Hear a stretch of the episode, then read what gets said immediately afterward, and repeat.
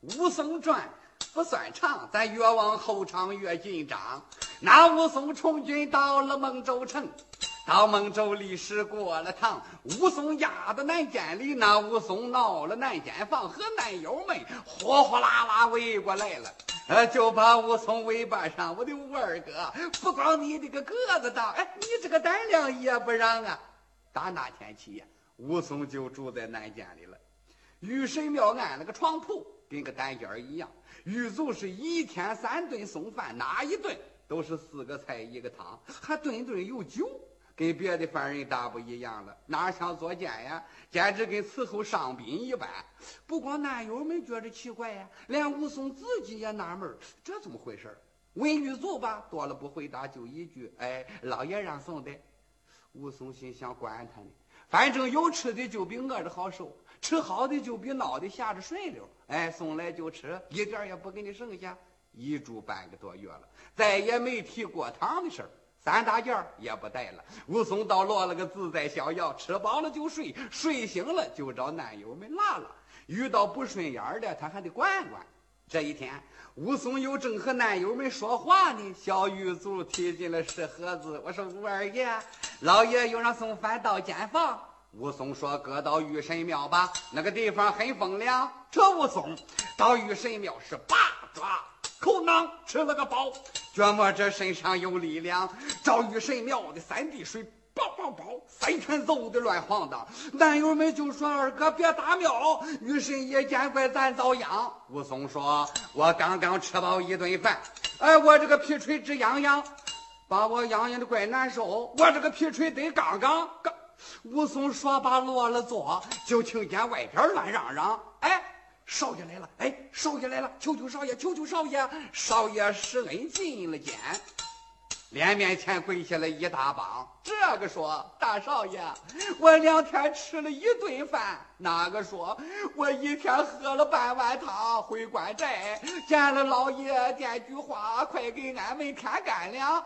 大少爷就说：好好好，回去我把这个话垫上，进足金钱忙施礼。少爷有什么事情到监房？少爷倒说事儿不大，我来看看武二郎。呃，谁？阳谷县来的武松，武武松怎么了？怎么大热天直打冷战呢？呃，这武武松这个人呢，不能提了。怎么不能提了？他到了监里可就热闹了，坐了堂了。这些做监的苦他也打，笑他也打，这还不算呢。半个月前。崔明贵、霍阎王这两个人你是知道的，在孟州城谁敢惹他们？可是叫武松恩倒就揍了一顿。施恩说：“哦，他一个人揍了他俩，那可不是呗？呵，好家伙，你知道他俩说了多少好话呀？武松才把他俩饶了。”老爷派人给他送床铺来，哎，他都不客气，倒头便睡。老爷叫给他送来好吃的，他也不客气，吃的愣着呢。他是八爪口囊，吃的饱饱的，吃饱了照着玉神庙，抱抱抱就走。人家说你别打庙，他倒说了，我这个皮锤直痒痒，我刚刚皮锤，他刚上皮锤了。施恩说去，你就说我叫他叫啊，少爷，你叫他啊。少爷，你别叫他了，他这身皮锤正痒痒着。这他痒痒怎么了？啊，去去，叫他去。这是金祖心里说：痒痒怎么着？你觉不着你是少爷呀？你别说是少爷，就算你是爷嫂，拉好了还罢了，拉不好啊，他不敢揍你才怪呢。金祖闻听不怠慢。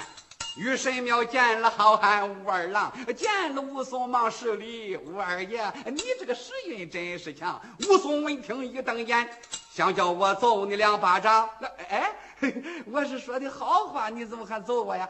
武松说：“我三个命儿在身，我这是好时运呐！那你别抬杠啊！你从军来到了咱这里，大老爷把你押监房，大老爷不光不打你，还每天送饭到这房。你昨天比俺过得都好啊！你这个时运还不强。五二爷，快着吧！外边来了少爷是一郎，这人生来爱练武，他一小就戏八子行。你到哪里求他给老爷点句话，给你个地界换家乡。”老早回到了你家里，欢欢喜喜度时光。武松就说：“好好好，二爷跟你去望望。金主闻听一咧嘴，耶，这张嘴就是爷爷行。金主就在头里走，武松在后边紧跟上。正走之间，抬头看，大梁少爷是一郎，年纪不大，二十多岁，那个模样长得怪漂亮。只见他插花将巾，头上戴素罗花袍，穿身上四套一根腰中系，脖底快靴二足装。武松一看认出来了，大堂上见过的少年郎。我今天上前见个礼儿。多谢他没让我挨上大半行，不管真的假的，就凭没吃眼前亏给他见个脸儿。武松进前忙施礼，啊，少爷跪体可安康？施恩闻听一撇嘴，心里说：“你看不见吗？我浑身上下带着伤。”面十一郎面礼二字没出口，就听见后边有人喊：“冤枉少爷，我冤枉少爷，我也冤枉。”施恩这边一扭脸见俩人跪在地堂上，这个说。大少爷，我这个名字崔命贵哪个说我这个名字霍阎王，山东来的这个吴老二，他这个做事真不强，你可知道？南监一里没公费，都出在犯人他们身上。俺们俩给他来要规矩礼儿啊，他抓住俺老和尚念经通光吧。我说少爷呀，你回关寨见了老爷点句话吧。俺们俩不能再管南监房了，要再来这么个吴老二。俺们俩就得把命搭上。施恩闻听，把头点，心里不住暗思量：嗯，得给他俩转转面得给他俩转转光。说武松两句，叫他俩的差事好干。施恩想的倒对呀，他可不知道武松是个什么脾气。武松那个脾气就跟跳蚤一样，一戳呀，嘣嘣的蹦。本来呀。武松就不想来见施恩，可是半个月以来，净吃好的喝好的，武松也怪纳闷也琢磨着这里边准有事。他早想弄个明白。又一听金卒说少爷还喜欢武艺，武松心里也高兴，这才来见施恩。一见施恩就给他见礼儿。见礼儿之后呢，武松等着施恩还礼。施恩呢，本来也要还礼。可巧了，就在这个功夫，崔明贵、霍阎王来喊上冤枉了，把建林这个事儿耽误了。武松呢，一见施恩不还礼，就已经八分气了。一看这俩小子喊冤枉，这个气儿啊，可就大喽。心想：好啊，这俩小子，他们答应的我三件事儿，半个多月了，一件都没办。哦，今天见少爷一来，喊上冤枉了。嗯，我看你施恩怎么办？施恩呢，正想说武松两句，这岔口啊可就对上喽，可就热闹喽。施恩一指武松，武松一抱膀，两个人面对着面就拉上架子了，把施恩吓了一跳呀。可施恩这话已经到了嘴边上了，也收不回去了，冲着武松他就寻上了，说武松啊。